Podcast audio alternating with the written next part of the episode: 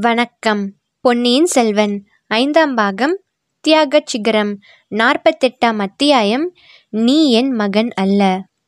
ஆதித்த கரிகாலன் இறுதி ஊர்வலம் காவிரி நதி கரையோரமாக தஞ்சையை நோக்கி சென்றபோது அந்த ஊர்வலத்தில் சோழ நாட்டு மக்கள் லட்சக்கணக்கானவர்கள் கலந்து கொண்டார்கள். வீரர்களை போற்றும் குணம் அந்நாளில் தமிழகத்தில் பெரிதும் பரவி இருந்தது இடையில் சில காலம் சோழகுலம் மங்கியிருந்து விஜயாலய சோழர் காலத்திலிருந்து மீண்டும் தலையெடுத்ததை கண்டோமல்லவா? நூறு ஆண்டுகளாக அந்த குலத்தில் பிறந்தவர்கள் ஒவ்வொருவரும் வீரப்புகழில் ஒருவரையொருவர் மிஞ்சிக் கொண்டு வந்தார்கள்.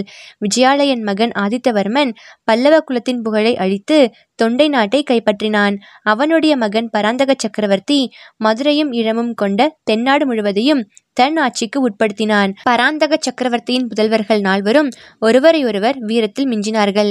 அவர்களில் ஒருவன் பாண்டிய நாட்டு போரில் உயிர் துறந்தான். மூத்த மகனாகிய ராஜாதித்தனோ சமுத்திரம் போல் பொங்கி வந்த இரட்டை மண்டல கன்னர தேவரின் பெரும் படையுடன் தக்கோலத்தில் போர் தொடுத்து அம்மாபெரும் சைன்யத்தை முறியடித்த பிறகு போர்க்களத்திலேயே வஞ்சனையினால் கொல்லப்பட்டு யானை மேல் துஞ்சின தேவன் ஆயினான். கண்டராதித்தர் சிவஞான செல்வராயினும் அவரும் வீரத்தில் குறைந்தவராக இல்லை. பின்னர் ஆற்றூர் துஞ்சிய அரிஞ்சியனுடைய குமாரர் சுந்தரச்சுழர் காலத்தில் தக்கோல போருக்கு பிறகு சிறிது மங்கியிருந்த சோழ சாம்ராஜ்யத்தின் புகழ் மீண்டும் மகோனதம் அடைந்தது. இவ்வாறு வழிவழியாக வந்த வீர பரம்பரையில் பிறந்தவர்களில் ஆதித்த கரிகாலனுக்கு ஒப்பாரும் இல்லை மிக்காரும் இல்லை என்று மக்களின் ஏகோபித்த வாக்கே எங்கும் கேட்கக்கூடியதாய் இருந்தது. பன்னிரெண்டாம் வயதில் சேவூர் போர்க்களத்தில் அவன் புரிந்த வீர தீர சாகசச் செயல்கள் அர்ஜுனன் மகனான அபிமன்யுவின் புகழையும் மங்கச் செய்து விட்டனவல்லவா? இத்தகைய வீராதி வீரன் சில வருட காலமாக தஞ்சைக்கு வராமல் காஞ்சியிலேயே தங்கியிருந்த காரணம் பற்றி பலவித வதந்திகள் உலாவி வந்தன.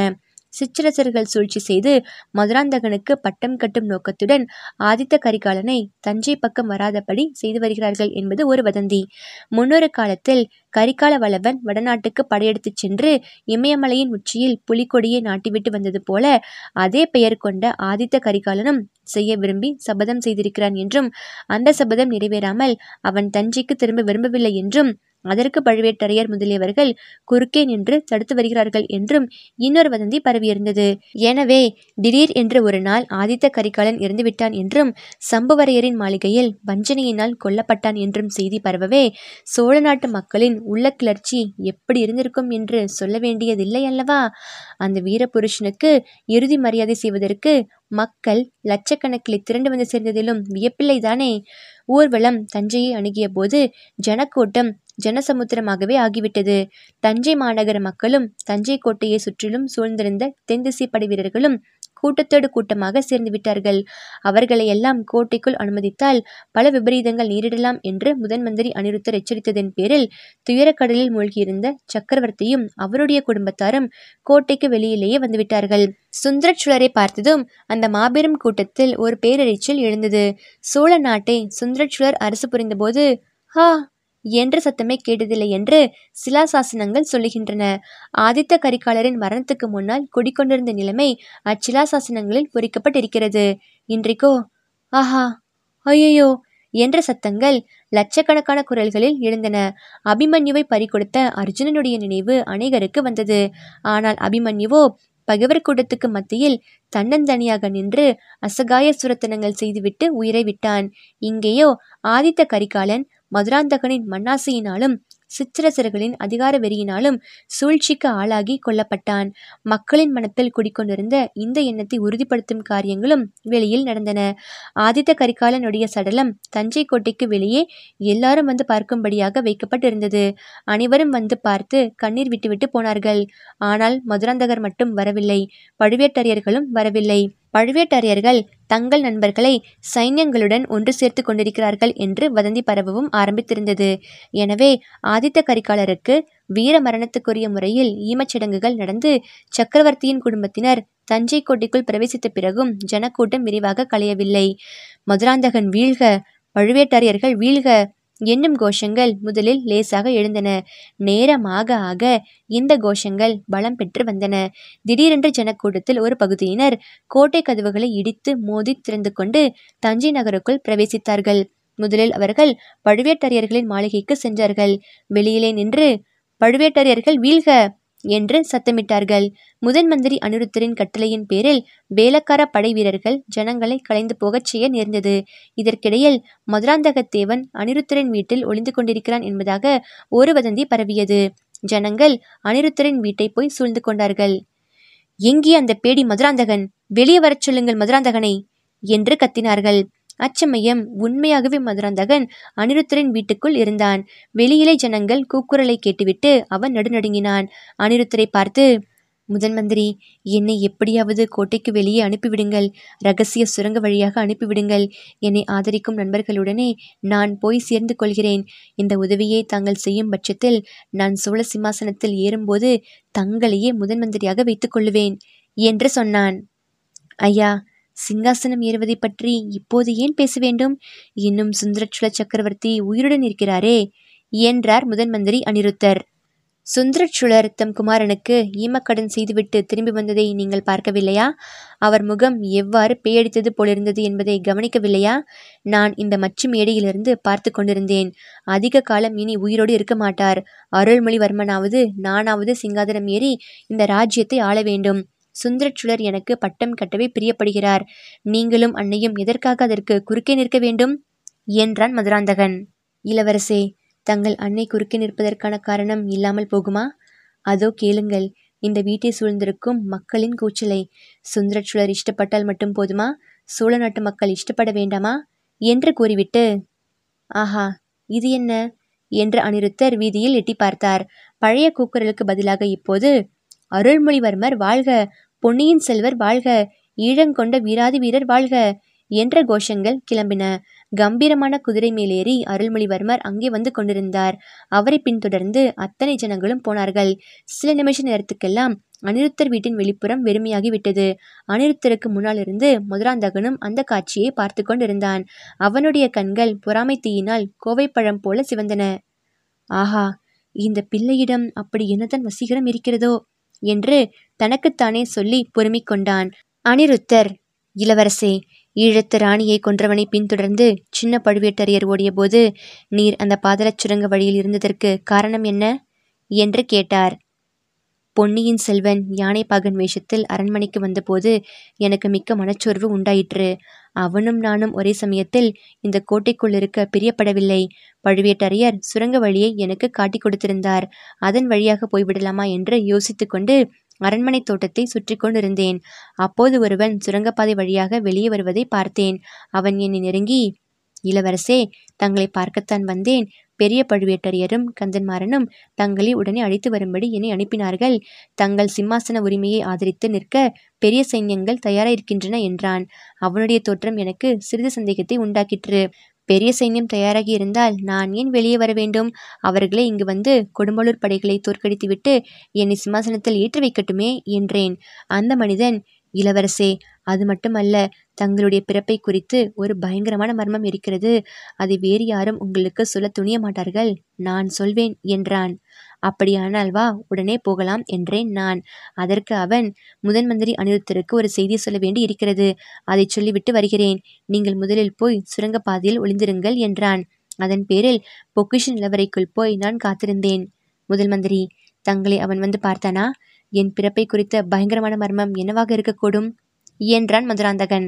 இளவரசே தங்களுக்கு அதை வெளியிட்டுச் சொல்லும் உரிமை பெற்றவர் தங்கள் அன்னை செம்பியன் மாதேவி ஒருவர்தான். எனக்கு ஓரளவு தெரிந்திருந்தாலும் நான் அதை சொல்லக்கூடாது என்றார் அனிருத்தர். இந்த சமயத்தில் அம்மாளிகையின் வாசலில் மறுபடியும் கலகலப்பு சத்தம் கேட்டது. முதன்மந்திரி எட்டி பார்த்தார். ஆஹா இதோ உங்கள் அன்னையே வந்துவிட்டார். என்றார். சிறிது நேரத்துக்கெல்லாம் செம்பியன் மாதேவி அனிருத்தரின் வீட்டு பெண்மணிகளை பார்த்து பேசிவிட்டு மேல் மாடிக்கு வந்தார். அந்த தேவியின் முகத்தில் அப்போது சோகம் ததும்பிக் கொண்டிருந்தது. அனிருத்தர் எழுந்து உபசரித்து சுட்டிக்காட்டிய ஆசனத்தில் தேவி உட்கார்ந்தார். சிறிது நேரம் தரையை குனிந்து பார்த்த வண்ணமாக இருந்தார். அந்த மேல் மாடத்திலும் மாளிகைக்கு வெளியிலும் வீதியிலும் நிசப்தம் குடிக்கொண்டிருந்தது பின்னர் செம்பியன் மாதேவி மதுராந்தகனையும் அனிருத்தரையும் ஒருமுறை பார்த்துவிட்டு ஐயா என் கணவர் என் தலை மீது இந்த பாரத்தை சுமத்திவிட்டு மேற்றிசைக்கு எழுந்தருளி விட்டார். தவறு செய்தது என்னவோ நான் தான் ஆனால் அவர் இச்சமயம் இருந்திருந்தால் நான் இவ்வளவு துன்பப்பட நேர்ந்திராது. என்றாள். அப்போது மதுராந்தகன் கண்ணில் கோபக்கணல் பறக்க நீ ஏன் இப்படி வேதனைப்படுகிறாய்? ஏன் அடிக்கடி என் தந்தையின் பேரை எடுக்கிறாய்? தஞ்சாவூர் சிம்மாசனத்தில் நான் ஏறப்போவதென்னமோ? நிச்சயம். அதற்கு தடையாக இருந்தவர்களில் ஒருவன் இறந்து போனான். அருள்மொழிவர்மனோ என்னை விட வயதில் சிறியவன். நான் உயிரோடு இருக்கும்போது அவனுக்கு ஒரு நாளும் பட்டம் கட்ட மாட்டார்கள். நீ மட்டும் குறுக்கே நில்லாமல் கருணை செய்ய வேண்டும். அம்மா பெற்ற பிள்ளைக்கு துரோகம் செய்யும் அன்னையை பற்றி யாராவது கேள்விப்பட்டதுண்டா? சிவபக்த மணியாகிய நீ ஏன் எனக்கு துரோகம் செய்ய பார்க்கிறாய்? என்றான்.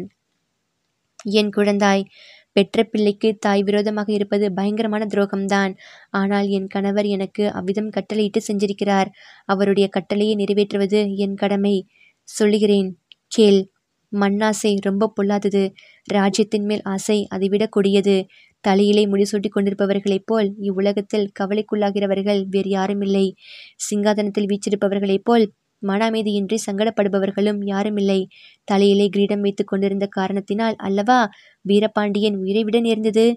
பூலோக ராஜ்யத்தை காட்டிலும் எவ்வளவோ மடங்கு மேலானது சிவலோக சாம்ராஜ்யம். நாம் இந்த ஊரை விட்டே போய்விடுவோம். வா. க்ஷேத்த தரிசனம் செய்து கொண்டு கைலியங்கிரி வரையிலே போவோம். சாக்ஷாத் கைலாசநாதரின் கருணைக்கு பாத்திரமாகுவோம். ஆகா கைலாச யாத்திரை போவதற்கு தங்களுக்கு தக்க பருவம்தான். எனக்கு இன்னும் பிராயம் ஆகவில்லை. இந்த உலகத்தின் சுக துக்கங்கள் எதையும் நான் பார்க்கவில்லை. உடம்பெல்லாம் சாம்பலை பூசிக்கொண்டு சிவசிவா என்று பைத்தியக்காரனைப் போல் அழிந்து தெரியும்படி என்னை நீ வளர்த்து விட்டாய். அந்த பரமசிவனுடைய பெருங்கருணையினாலேயே என்னிடம் இப்போது ராஜ்யம் நெருங்கி வந்திருக்கிறது. அதை ஏன் நான் கைவிட வேண்டும்? என்று கேட்டான் மதுராந்தகன். அப்பனே உன்னை நெருங்கி வந்திருக்கும் ராஜ்யம் எத்தனையோ அபாயங்களுடன் சேர்ந்து வந்திருக்கிறது. நீ சிங்காதனம் ஏறுவதற்கு ஒரு தடை நீங்கிவிட்டது. ஆதித்த கரிகாலன் இருந்து விட்டான் என்று சொன்னாய். சற்று முன்னால் இந்த வீட்டை சுற்றி நின்று கொண்டிருந்த ஜனங்கள் கூச்சலிட்டது உன் காதில் விழவில்லையா? மதுராந்தகா ஆதித்த கரிகாலன் இருந்ததற்கு நீயும் பழுவேட்டரையர்களுமே காரணம் என்று மக்கள் நினைக்கிறார்கள். உன்னை எப்படி சக்கரவர்த்தியாக அவர்கள் ஒப்புக்கொள்வார்கள்? அம்மா அதையெல்லாம் ஜனங்கள் வெகு சீக்கிரம் மறந்து விடுவார்கள் என்னை சிங்காதனத்தில் ஏற்றிவிட்டால் என்னையே சக்கரவர்த்தி என்று ஒப்புக்கொள்வார்கள். இன்னும் சொல்கிறேன் கேள். கரிகாலனுடைய மரணத்துக்கு யார் காரணம் தெரியுமா? அருள்மொழிவர்மரின் அருமை சிநேகிதன் வந்தியத்தேவன்தான். சம்புவரையர் வீட்டில் கரிகாலன் செத்து கிடந்த இடத்தில் வந்தியத்தேவன் தான் இருந்தானாம். சம்புவரையரையும் வந்தியத்தேவனையும் பாதாள போட்டிருக்கிறார்கள். தனக்கு சிம்மாதனம் கிடைக்கும் பொருட்டு தமையனை கொள்ள ஏற்பாடு செய்தவன் அருள்மொழிவர்மன். இது மட்டும் ஜனங்களுக்கு தெரியட்டும். அப்புறம் பொன்னியின் செல்வரின் கதி என்ன ஆகிறது என்று பார்க்கலாம். செம்பியன் மாதேவி தம் கண்களில் கனல் வீச அடப்பாவி கருணியை உருக்கொண்டு அருள்மொழியை பற்றி என்ன வார்த்தை சொல்கிறாய்? உன்னை போன்ற துராசை பிடித்தவனையே அவன் கோவிலில் வைத்து கும்பிட தயாராக இருக்கிறானே. அவனை பற்றி நீ மறுபடியும் இப்படி சொன்னால் நீ எரிவாய். நரகத்துக்கு தான் போவாய். உனக்கு இம்மையிலும் மறுமையிலும் கதி மோட்சம் கிடையாது. என்றாள். இதை கேட்டதும் மதுராந்தகன் குதித்தெழுந்தான். அடிப்பேயே உன் சொந்த மகனுக்கு சாபம் கொடுக்கிறாய். என்னுடைய விரோதிக்கு ஆசி கூறுகிறாய். நீ என்னுடைய தாயாராக இருக்க முடியுமா? இல்லவே இல்லை என்று மதுராந்தகன் உள்ளம் நொந்து குதித்து கூறினான். அப்போது செம்பியன் மாதேவி அப்பா உனக்கு நான் இதை என்றைக்கும் சொல்ல வேண்டாம் என்று இருந்தேன். உன்னுடைய பிடிவாதத்தினால் சொல்லும்படி செய்துவிட்டாய். உண்மையிலேயே நான் உன்னை பெற்ற தாயார் அல்ல நீ என் மகனும் அல்ல. என்றாள். மதுராந்தகன் கம்மிய குரலில் ஆஹா நான் சந்தேகித்தது உண்மையாக போய்விட்டது. நீ என் தாயார் இல்லாவிட்டால் என் தாயார் யார்? நான் உன் மகன் இல்லை என்றால் பின் யாருடைய மகன்? என்றான். தேவி முதன் மந்திரி அனிருத்தரை பார்த்து ஐயா தாங்கள் சொல்லுங்கள். என்னுடைய அவமானத்தை நானே சொல்லும்படி தயவு செய்து வைக்க வேண்டாம் என்றாள். முதன் மந்திரி அனிருத்தர் மதுராந்தகனை பார்த்து சொன்னார் இளவரசே தங்களை சின்னஞ்சிறு குழவி பருவத்திலிருந்து எடுத்து வளர்த்த அன்னையை மனம் நோகும்படி செய்துவிட்டீர்கள்.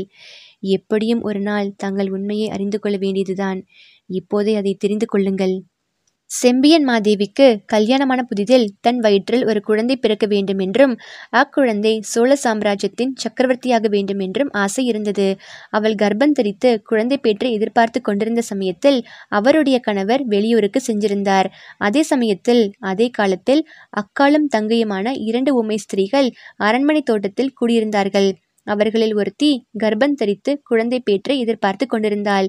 செம்பியன் மாதேவி க்ஷேத்ராடனம் செஞ்சிருந்த போது அனாதையாக காணப்பட்ட அந்த கர்ப்பஸ்திரியை அழைத்து வந்திருந்தாள். அவளுடைய சகோதரி தஞ்சாவூருக்கு அருகில் இருக்கிறாள் என்று கேள்விப்பட்டு கர்ப்பஸ்திரிக்கு உதவி செய்வதற்காக அவளை வரவழைத்து கொண்டிருந்தாள். செம்பியன் மாதேவிக்கு குழந்தை பிறந்தது. முதன்மந்திரி அனிருத்தர் ராஜ்யத்துக்கு பிள்ளை பிறந்திருப்பதன் பொருட்டு வாழ்த்து கூற வந்தார். அப்போது செம்பியன் மாதேவி கண்ணீர் விட்டு கோவென்று அழுதாள். பிறந்த குழந்தை உயிரில்லாமல் அசைவற்று கட்டையைப் போல் கிடந்தபடியால் அவ்வாறு அவள் துக்கப்பட்டாள். ஐயா என் கணவர் வந்து கேட்கும்போது நான் என்ன பதில் சொல்வேன்? என்று விம்மி அழுதாள். அவளுடைய துயரத்தைக் கண்டு பொறுக்க முடியாமல் அனிருத்தர் ஒரு யோசனை கூறினார். தோட்டத்தில் குடியிருந்த ஊமை பெண்ணுக்கு ஓர் ஆணும் ஓர் பெண்ணுமாக இரட்டை குழந்தைகள் பிறந்திருப்பதை அவர் அறிந்திருந்தார். அந்த ஊமை பெண்ணிடம் சென்று குழந்தைகளை அங்கேயே விட்டுவிட்டு போய்விட்டால் அவர்கள் அரண்மனையில் வளர்வார்கள் என்றும் ஜாடையினால் தெரிவித்தார். அந்த ஊமை பெண் வெறிப்பிடித்த பைத்தியக்காரி போல் இருந்தாள். முதலில் அவள் குழந்தைகளை கொடுக்க மறுத்தாள். சற்று நேரம் கழித்து குழந்தைகளை விட்டுவிட்டு ஓடியே விட்டாள். உடனே அனிருத்தர் அவளுடைய தங்கையை கொண்டு ஆண் குழந்தையை செம்பியன் மாதேவியிடம் கொண்டுவிடச் செய்தார். உயிரின்றி கட்டைப்போல் போல் இருந்த குழந்தையை ஒருவருக்கும் தெரியாமல் கொண்டு போய் புதைத்து விடும்படி ஊமை தங்கையிடம் கொடுத்தனுப்பி விட்டார். மற்றொரு பெண் குழந்தையை தன்னுடைய வீட்டுக்கு எடுத்துச் சென்று அங்கிருந்த தன்னுடைய சீடன் ஆழ்வார்க்கடியானிடம் கொடுத்து பாண்டிய நாட்டுக்கு அனுப்பி வைத்துவிட்டார் இவ்விதம் குழந்தை மாற்றம் செய்தது செம்பியன் மாதேவியின் உள்ளத்தில் உறுத்தி கொண்டு இருந்தது. ஒரு நாள் கண்டராதித்த தேவரிடம் உண்மையை ஒப்புக்கொண்டு விட்டாள். அந்த மகான் அதனால் பாதகம் இல்லை பெண்ணே யார் வயிற்றில் பிறந்த குழந்தையாக இருந்தால் என்ன? சிவபெருமான் அளித்த குழந்தைதான். உன் வயிற்றில் பிறந்த குழந்தையைப் போலவே வளர்த்து வா. ஆனால் வேறு குலத்தில் பிறந்த பிள்ளை சோழ சிங்காதனத்தில் ஏறக்கூடாது. அப்படி செய்வது குல துரோகமாகும். ஆகையால் சிறு பிராயத்திலிருந்தே இவனை சிவபக்தனாகும்படி வளர்த்து வருவோம். சோழ சாம்ராஜ்யம் வேண்டாம் சிவபக்தி சாம்ராஜ்யமே போதும் என்று இவனே சொல்லும்படி வளர்ப்போம். ஆனால் எந்த காரணத்தை முன்னிட்டும் இவனை தஞ்சாவூர் சிங்காதனத்தில் ஏற்றி வைப்பதற்கு மட்டும் நாம் உடந்தையாக இருக்கக்கூடாது. அந்த சந்தர்ப்பம் வரும்போது நான் உயிரோடு இல்லாவிட்டாலும் நீ உறுதியுடன் இருந்து சோழர் குலத்தை காப்பாற்ற வேண்டும் என்று கேட்டுக்கொண்டார்.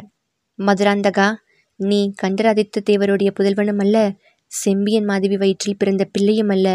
ஊர் சுற்றித் திரிந்த அனாதை ஊமை பெண்ணின் மகன். உன்னை இந்த தேவி தம் சொந்த குழந்தையை விட நூறு மடங்கு அதிகமாக சீராட்டி பாராட்டி வளர்த்து வந்தார். இப்போது அவருடைய கருத்துக்கு மாறாக நடக்காதே. தேவி சொல்வதை கேள். அதனால் உனக்கு நன்மையே விளையும் என்றார் அனிருத்தர்.